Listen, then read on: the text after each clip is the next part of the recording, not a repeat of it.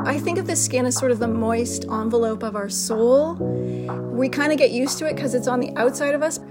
It's a, the largest organ, so it's like the liver or any other organ. It's that important to us, and we got to care for it.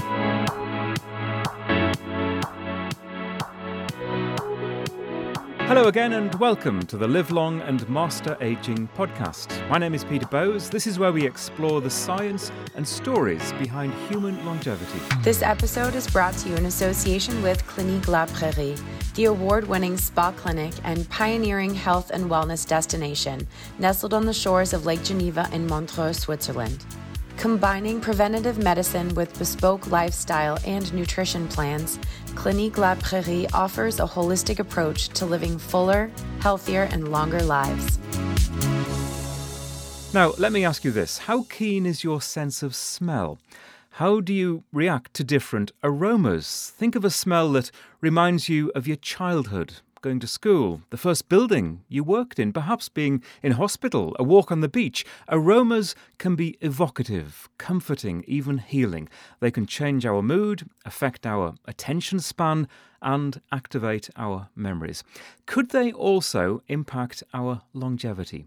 My guest today is Nadine Artemis. She is an aromacologist and something of an evangelist for clean health and beauty, utilizing essential oils with that powerful, evocative sense of smell that most of us were born with. Nadine, welcome to the Live Long and Master Aging podcast. Hi, thanks so much for having me. Wonderful to talk to you. Your company is called Living Libations, and we'll talk about that more in a moment. But maybe, first of all, we could just explain some of the, the basics. And uh, I talk about aromacology and your expertise. I think a lot of people have heard of aromatherapy. They're a little bit different. Can you explain? Yeah, well, it's a subtle difference in a way. On one level, there's aromatherapy, which has also kind of got a few meanings in a way. There's that literal aromatherapy where perhaps you're seeing somebody that's like a massage therapist, and then you're having the oils applied to the body. Um, and there's that kind of a therapy, or you might go in and have a mix made, that kind of a thing. And there's also just like aromatherapy, as in you've bought a bottle of frankincense, you're at home, you put it in your diffuser, and then that's your own like not a very serious you know use of the word therapy but that's also you know what you'll see. And even something like glade you know says oh aromatherapy in our glade air fresheners which is obviously in my books a different experience but it is a smell you know? Not all smells are created equal in my mind.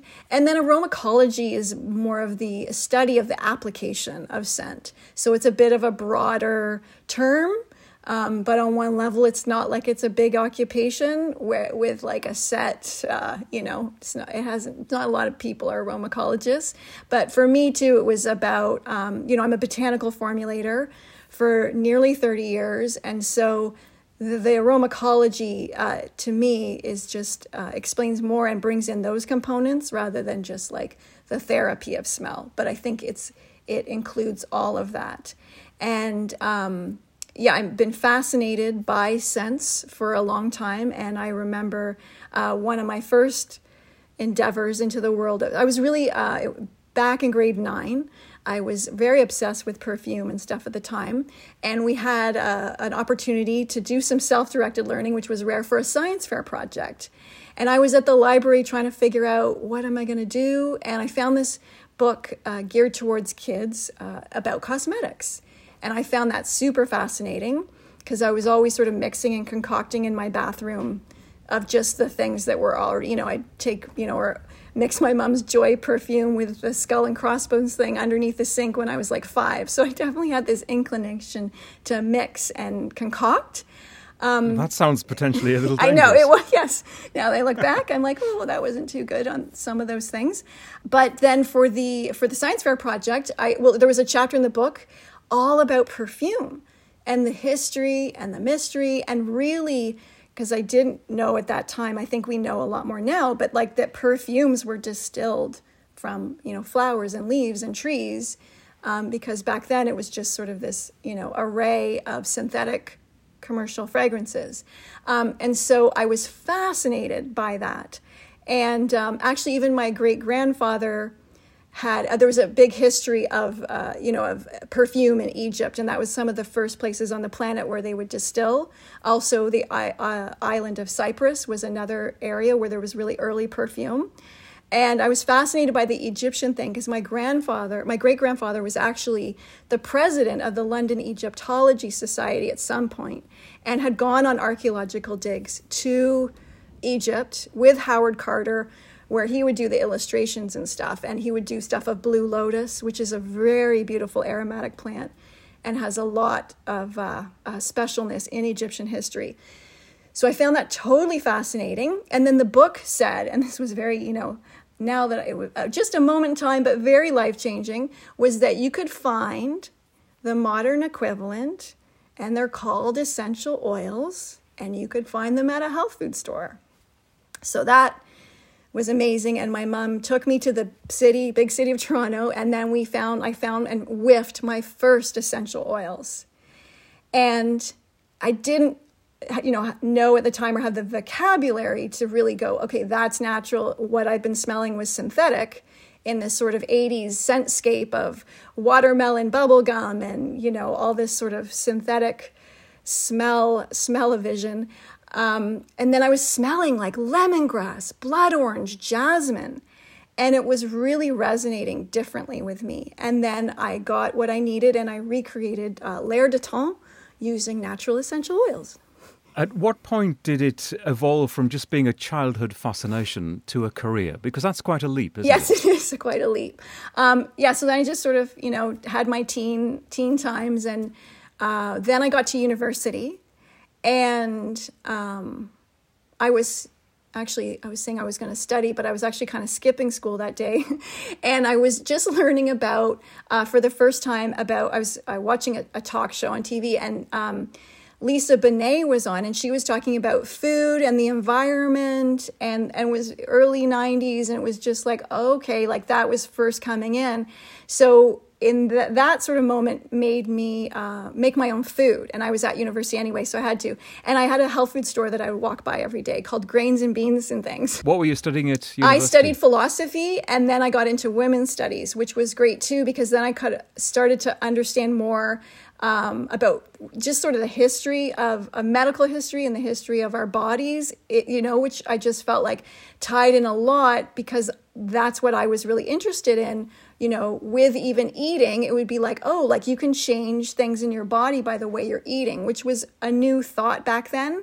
But then what that made me do, because I would go by the store every day and I bought every book in there, and one of the books was on labels and it was really thick and it was really like understanding all the labels on your food at the supermarket and all the games and all that stuff. And it was fascinating.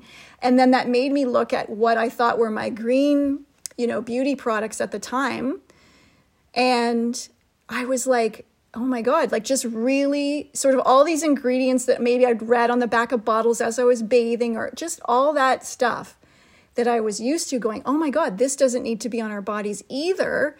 And is also full of, you know, I wouldn't eat it, I wouldn't want it on my skin. It's petroleum, you know, there is no, there is, you know, no cucumber in the cucumber face toner. The fuzzy peach bath oil has never been in peach, never saw a peach. And so in that moment, I was kind of like, I think I was excited because I was like, oh my God, I finally have a practical reason to mix and concoct. And now I know the realm of beautiful ingredients that I want to work with. So as I'm studying, which was great too, honing in some writing skills, but I was making and blending and concocting. And I was reading a lot of older books, even books from the 18th century, um, a lot of earlier books on essential oils. And then I was reading about ones that I couldn't find. So I started writing to like, that was, this is all before the internet, which is crazy to imagine, but I was like, okay, I've got to find distillers. So then I would write to consulates and different people in different countries and and get to know what are, who are the distillers, what's going on, and then I was getting in oils that I'd never inhaled, like Blue Lotus, or like Angelica or Immortelle. Like I had to, I just when I would read about it or read about recipes from ancient Egypt, I was like, I have to get a whiff of of why they're putting that together or what will happen when that like I just had to sniff the ancient world as much as what I thought possible. And so I actually began and then I would get in samples of something that you know, just normal things like a lavender or tea tree. And then I could just smell that there was a whole other quality that wasn't at the health food store. And that's so as I was going through university, I actually started importing raw materials and essential oils because I needed to get my own. And how did you go about essentially joining the dots to equate what you had learned so far and what your gut senses were telling you and the, let's say, scientifically proven benefits for our health in terms of using these uh, aromas and uh, essential oils that you discovered, many of which you, would never even heard of. But as your knowledge grew, how did you equate that to, let's say, real science? Well, luckily, you know, scientists and stuff had been studying essential oils for a while, and they have been around um, almost since the turn. Well, they've obviously had that history of being distilled in Egypt and stuff, but they also had a modern history and were being distilled. And it was sort of that that time at the early 19th century where it's like the pharmacology of plants and synthetics sort of split because then things could be made synthetically. But it was like where um, you know, where somebody working in a lab where they were working with lavender and they burnt their hand and then they could put it in the lavender and then it was healing and that kind of thing. So there was there was some science already written and then we also had studies like uh, the University of Milan in the 1960s studied bergamot you know, to show that it does help with uh, depression and anxiety, that kind of thing. And then we also have the lovely work of Tisserand, who's from the UK. And I mean, you know, he's still progressing the science of it. And one of the best books is the Essential Oil Safety Data Manual, which is just, I mean, so these really essential oils, while they seem really, you know, like beautiful and aromatherapy and kind of frivolous, there's actually deep science behind them. And then as I progress through my learning, you know, every year there's just more like um, I have a book called Holistic Dentistry, where we're looking at you know the science of, of keeping our teeth in our mouths. And what's awesome is you know i designed these dental serums uh, back about 15 years ago to, to help with my own teeth. And all the ingredients that we're working with really have been used for thousands of years in dental care like cardamom peppermint clove cinnamon frankincense neem and now what's so cool is we have that sort of that history of a thousand year use uh, or more in our mouths for oral care. And now we've got modern science that is able to confirm uh, on one level why they work so well because now we know that things like clove all the oils i've mentioned clove cinnamon etc are quorum sensing inhibitors qsi for short and what that means is that the essential oils, when we apply them to things like the mouth, they're able to inhibit the pathogenic activity of you know of the pathogens. So normally pathogens are kind of like plankton and they're sort of free floating around in our body. But when the environment changes or the imbalance goes off or there's more pathogens through quorum sensing they're able to kind of group gain traction do gene expression and um, you know then they can create little biofilms and plaque and all that. And what the essential oils do is that they are able to bust up that quorum sensing. So they're quorum sensing inhibitors. So i just i love i mean i to me yeah just to me the essential oils really encapsulate that beauty and mystery of what we're offered on the planet and then you can just bring it home with the essential oils you know or like cinnamon has been studied to show that it can take care of like 99% of e. coli in a petri dish for example. Which is quite an astonishing claim isn't it if you just think of that if it's true? Yeah it, yeah it is I'm try- I always give real references. but it's extraordinary to hear that. Yeah, and that we don't have to always, you know, use a lot of the harsh chemicals that we have. Or currently, as many scientists have known and studying for like 20 years, are antibiotic resistance, just because we've just used too much, too many applications. You know, it's in the feed supply. It's we're being over prescribed often. You know, it's in milk, blah blah blah. So, for example, in some European places, and obviously it might be in other places of the world, but in things like feed for chickens, instead of antibiotics now, they're including rosemary or oregano to help with that because we don't antibiotics are useful but if we if we've got antibiotic resistance you know then that they're no longer useful. So it can help us I want to ask you about our skin, the largest organ of our body. And of course, for much of the time, you are applying essential oils to the skin. So it is crucially important how the skin responds. But maybe we could backtrack from that and explain why the skin in itself is so important to take care of. Yes. Well, I think of the skin as sort of the moist envelope of our soul and we kind of get used to it because it's on the outside of us but it really is like our organ. It's a, the largest organ so it's like the liver or any other organ. It's that important to us. We're just sort of more used to it. Um, and we got to care for it. And it's also you know there's an in and out to it. We have pores. Um, so whatever we put on topically will go into the bloodstream. And because our skin is transdermal but then it gives us an opportunity to look at what we put on our skin as why not have it be an ally or boost your immune system or help your body rather than allowing it to be like kryptonite, you know, where we're applying petroleum based things or chemicals that do find their way into the body and don't have the same processes as you know when we put something in our mouth that can go through the, the digestive system the liver it can get processed. But whatever we're putting right on our skin is absorbed by the bloodstream to varying degrees. And um, so why not put things on the body that are good for the skin good for the skin's microbiome good for the immune system? And i feel like that's where i find essential oils are wonderful because they're like these active ingredients that you know can assist with our body. And seeing the word essential oils just to clarify i'm not totally sure who named them but essential oils aren't oily. They're a liquid for sure but they're actually volatile and evaporative. So if you left the cap off a bottle of frankincense eventually it would you know you know be uh, floating away so to speak um, and yeah. so to apply to the body, gen- there are times when you can, you know, put frankincense one drop on that cut or that, you know, blemish or whatever. But generally speaking, or you know drop under your nose to inhale while you're doing yoga or something but generally speaking you know you want to dilute the oils before you put them on the body and you're only using like a 2 to a 5% rate of essential oils in something, generally speaking. The skin to me is, is so fascinating because if you, if you think about it during the average day, compared with all of our other organs, what you expose the skin to, apart from what we deliberately expose yes, it to, yeah. and that is creams and potions, the environmental factors that we all experience every day, whether it's walking down the street or, or even at home, that, that there is so much that our skin is bombarded with that could potentially cause damage. Yes, that is so true. Yeah, because inside our house we can have you know indoor air pollution, that kind of thing. Right. And then yes, exactly what we're putting on our skin.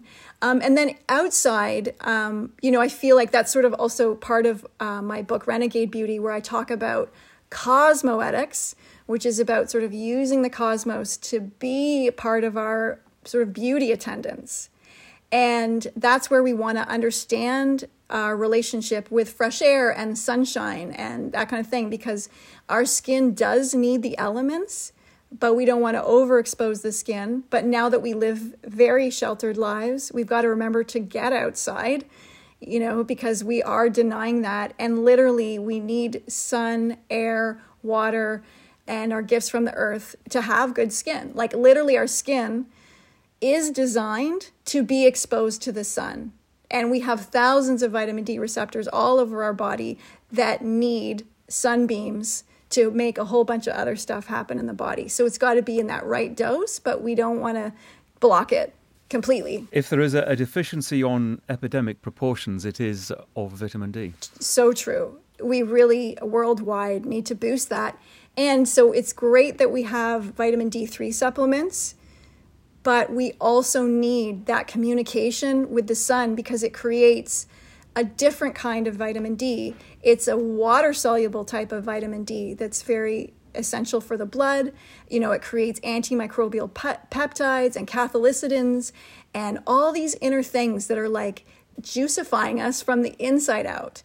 even though there's a concept that we think of the sun as just being like, you know, parching all the oils and all the stuff from us. Of course, that can happen with overexposure, but we need to find that right amount. And I do, uh, you know, on our website and stuff, we have articles and in my book on how to interact with the sun wisely so that, you know, you can benefit from it rather than getting burnt.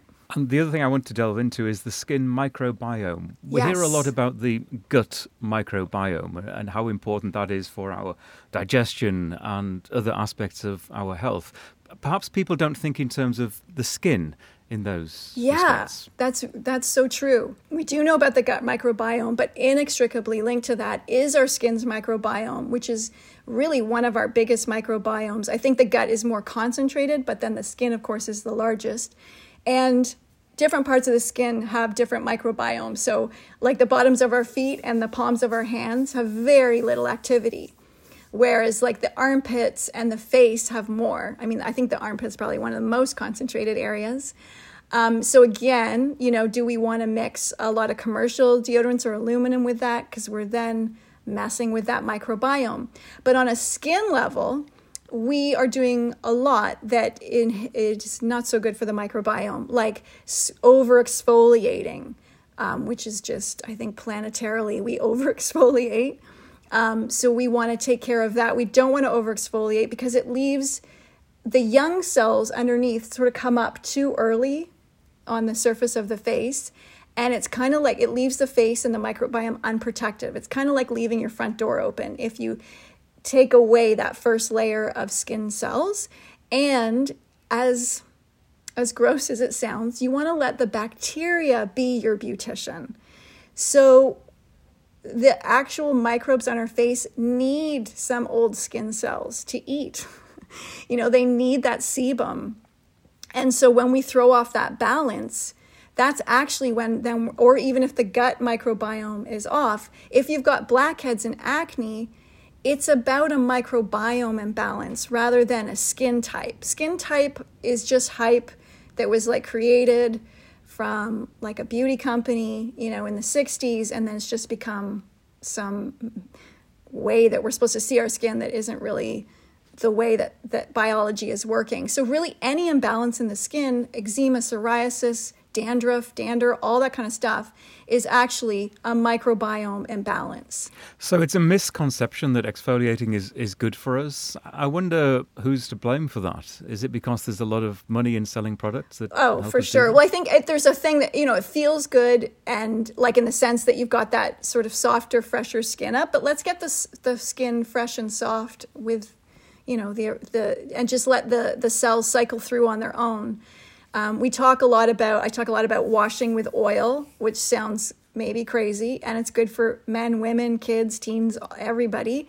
And it's really the ancient way that we used to take care of skin, and and quite cross culturally, whether it's sort of the Greek or Roman baths or the Berber women, um, Egyptian, like they were all using oil to cleanse the skin, you know, even for the whole body, and then even using tools like a, a strigil, which is kind of like, you know, if you think of like the back of a butter knife. So it's very, it's not sharp, but it's a tool, like a metal tool that you apply oil and then you would sort of scrape, but scrape sort of a harsh word, but it's gently scraping all the oil off the body and cleansing it that way.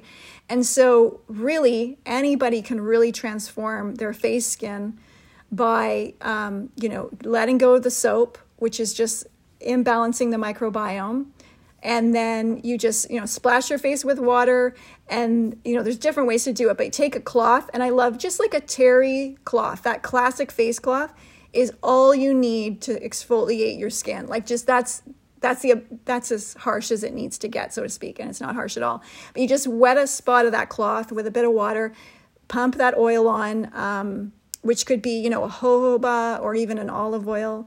We make things called the best skin evers, but you can, I always like to give just the simplest way to do it at home. And again, with jojoba olive oil, you will be far, if you use that for decades, you'll be far better off than washing your face with any synthetic foaming cleanser with sodium lauryl sulfate or whatever. Anyway, and then you just, you know, rub that over your face with that cloth and then rinse again. And if you need to, one more squirt of the oil. Um, although like even like a lot of men find that that just washing with it and rinsing is it's just that n- enough moisture And it's so simple. And it it's just like I mean people with decades of skin imbalances start to see shifts within 24 hours, you know, in a week. I mean, it just it's going to be different for everybody, but it's it's pretty awesome. And do you prefer hot or cold water? Does it make a difference? It's I'd say whatever your preference is. Like I always, you know, it feels nice to have a, a, a, warm cloth in the morning, but also what's great is even alternating, you know, between hot and cold, bringing that blood flow to the area. And you made the point that the skin is designed to be exposed to sunlight. Yes. But equally, we all know the potential dangers of getting too much sun exposure to our skin and the, the dangers of, of getting cancer. So, what do you do about sun screening? Yeah, that's a great question. Yeah, so you want to, you know, also to engage wisely with the skin with the sun you want to start slowly but surely and if you can start in the spring and you're just building up, you know, whatever it is for you and your skin tone, because it's going to be different if you are like Irish descent or African descent. Um, that's all that melanin situation. So it's going to be individual for everybody. There is a D-Minder app that helps, you know, you can start it when you're in the sun. It will tell you how much vitamin D you're generating. And you can also add in your supplements. So you can always keep a running track of your vitamin D because we it's it's a moving target your vitamin D, right? It's not going to like just you if you can get it tested at the doctor, but it's not going to remain that. And that's an app, did you say? Yeah, it's called D-Minder, and uh, it's awesome. So you just you know start you know start with either of you know what your vitamin D levels are. You can program that in, or just assume you're starting at nothing, and then just every time you're taking a dose or you're in the sun, you can track that, add that up, and you can really check that your vitamin D levels are up there because it is something important to maintain, as I think you know, because so many systems in the body need that sufficient level to function. And we have over 3,000 studies that show that we need to keep vitamin D levels sufficient to, it slashes breast cancer risk by 50%, for example. The leading cause of juvenile diabetes is a lack of vitamin D in pregnant women, for example. So I'm just showing you sort of the spectrum of like how and why we need that vitamin D. Um, it's also good for teeth. And it helps, like if you've got sleep apnea, TMJ, bruxism, all of that could be signs of a vitamin D deficiency. So it's very important. And so the thing with sunscreen besides the fact that most ingredients, you know, have a track record, if you looked at them, we could see uh, birth defects, uh, liver issues, endocrine issues, if you're looking at all the ingredients. And some ingredients, like an oxybenzene, has been banned in Europe, but is allowed in other countries like the States. Um, but it's also been banned uh, in areas with uh, great reefs because they understand the situation that it's negative. Okay, so that, and oxybenzene isn't carcinogenic until it's exposed to sunlight, for example. So it's a very strange ingredient to have in sunscreen. So if we just put that toxicity aside, the main issue is that sunscreen separates our reception of UVA and UVB rays. So we apply sunscreen. Now we're not going to get any UVB, which is the vitamin D producing ray. And now all we're getting is UVA. And UVA on its own is the sun damaging one when it's on its own. So, for example, if you're like, you know, a trucker and you're always got some route every day in the afternoon, your arm's in that sun, right? And but the window's there, that arm's going to be more freckly because the window is is blocking out the UVB, and you're just getting the UVA.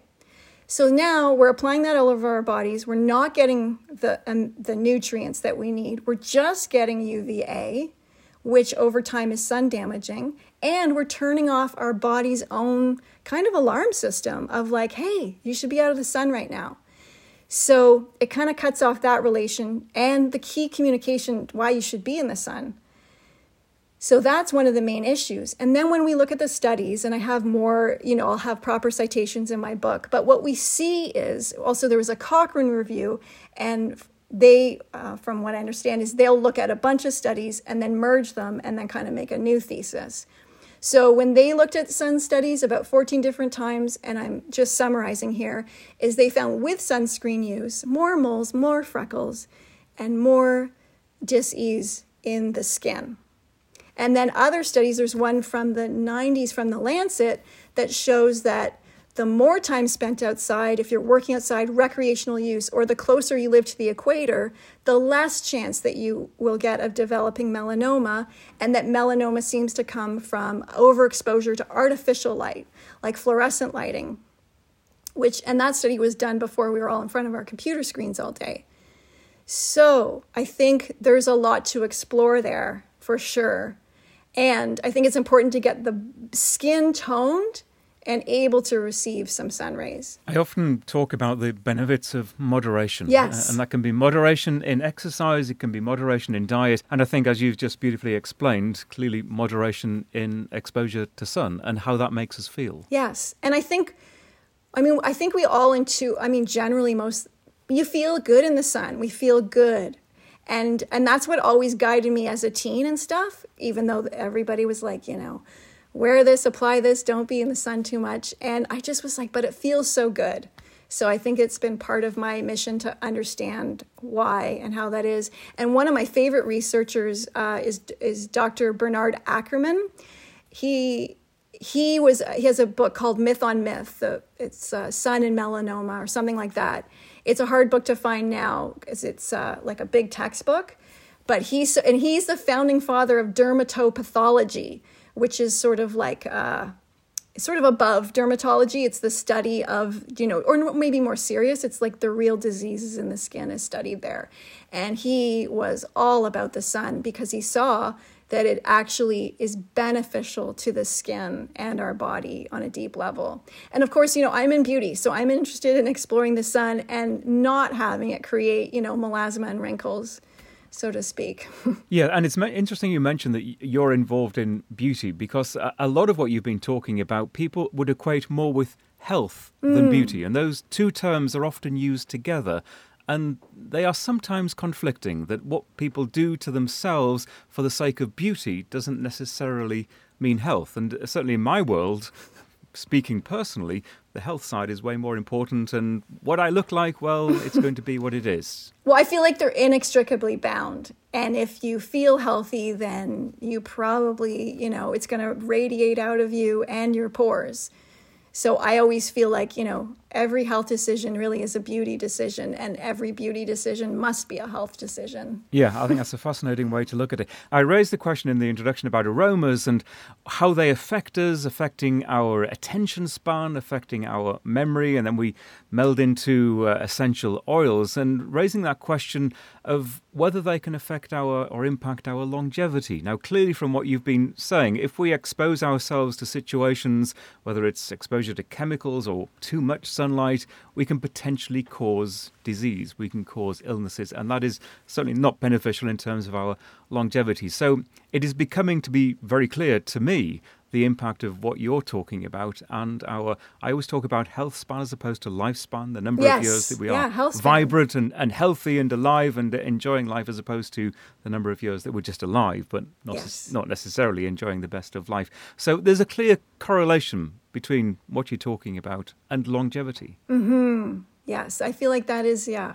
one of my life's missions is to just you know, for as long as I am alive, is to just sort of figure this out as much as I can for all of us. what often fascinates me is, is people in, in, your position, how much you, I mean, you say you're figuring it out. I think we're all figuring it out. But to what extent do you think about your own longevity uh, and your own health span? And perhaps I wonder if you have an image of yourself in a few decades' time. Well, yeah, I feel like I, I you know, my great grandmother lived till uh, 102, which is great. And of course, not, I mean, you know, the last 10 years for all of those people, I feel like is often not that fun, right? They're like, it's, it's a lifespan, not a health span. So I feel like, you know, there is some great longevity, but in my head, like even as a small girl, I just remember going, oh, for sure, I'm going to like 120 or so. So I feel like what's good even about that is like, so you know maybe my 120 is like somebody else's 100 so when i see myself at 100 i don't see myself. Well you know what? My dad owned some had some nursing homes as well. And so i think very early on i just saw like the whole nursing home situation in a very deep level. And i was just like you know there we're not spending 10 to 20 years gazing in front of the tv on pharmaceuticals. And that i think had a a big impact on me. Let's talk a little bit about your company. Clearly, you've mentioned uh, some of, of the products, but uh, this is at the essentially the heart and soul of, of what you do, isn't it? Yeah, I think it is. And it's sort of, yeah, luckily it's also, yeah, the heart and soul of even what brought, you know, created a career, so to speak, and, and created a life's path. And it's so fun because I feel like yeah, it's just ever evolving. You know, I can I write a book or I make a new product, and yeah, it's just a beautiful confluence. How did you come up with the name Living Libations? Well, I actually had a first business store called Osmosis, and that was really awesome. And then I met you did, yes.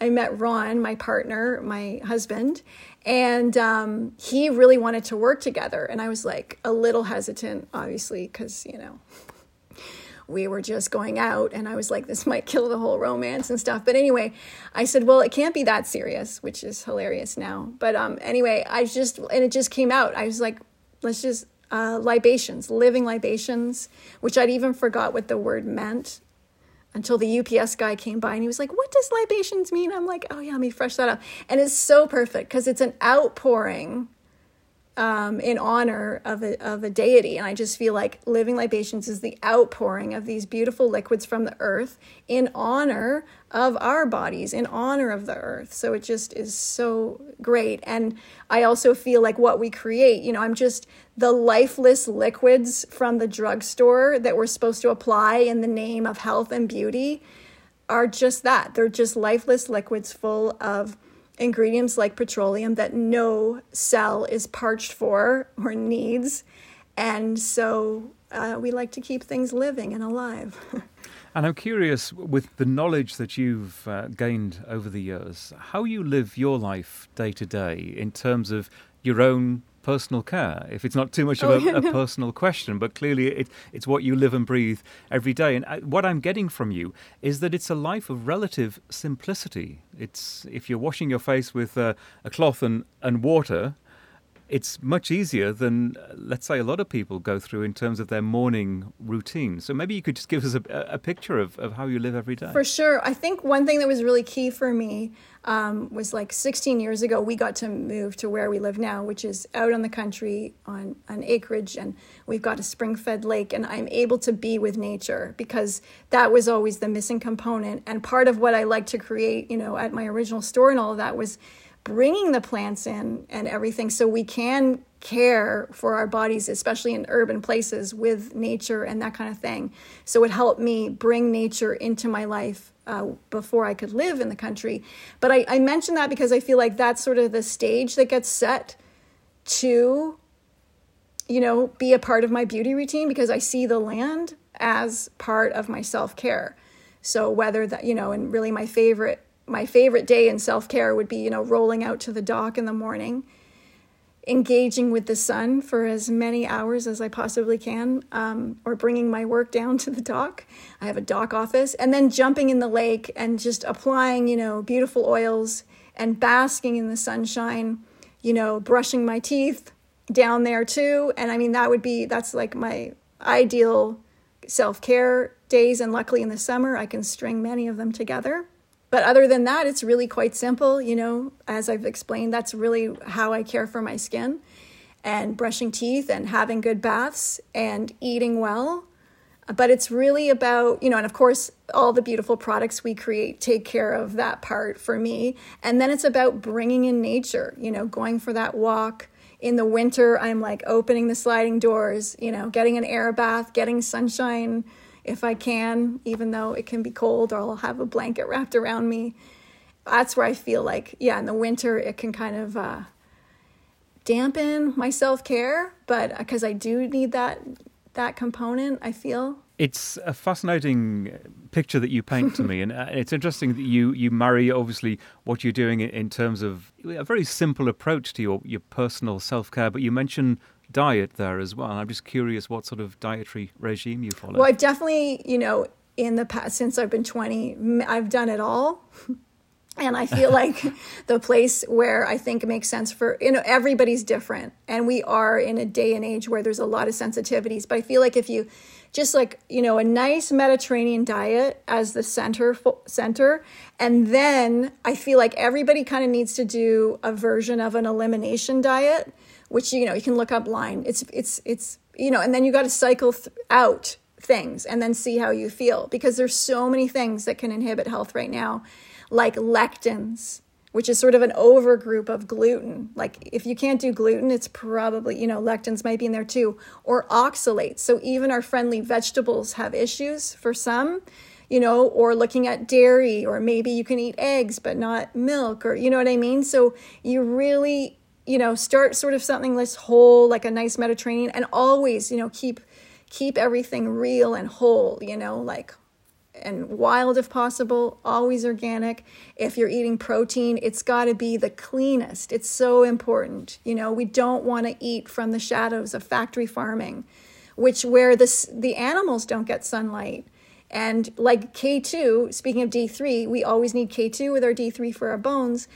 Any, you know, any dairy that's made in factory farming isn't going to have any K2 because it needs to be from the animals grazing the grass to get that real yellow yolk in the egg or that beautiful ghee, the you know yellow ghee from the cows that are eating grass in the spring.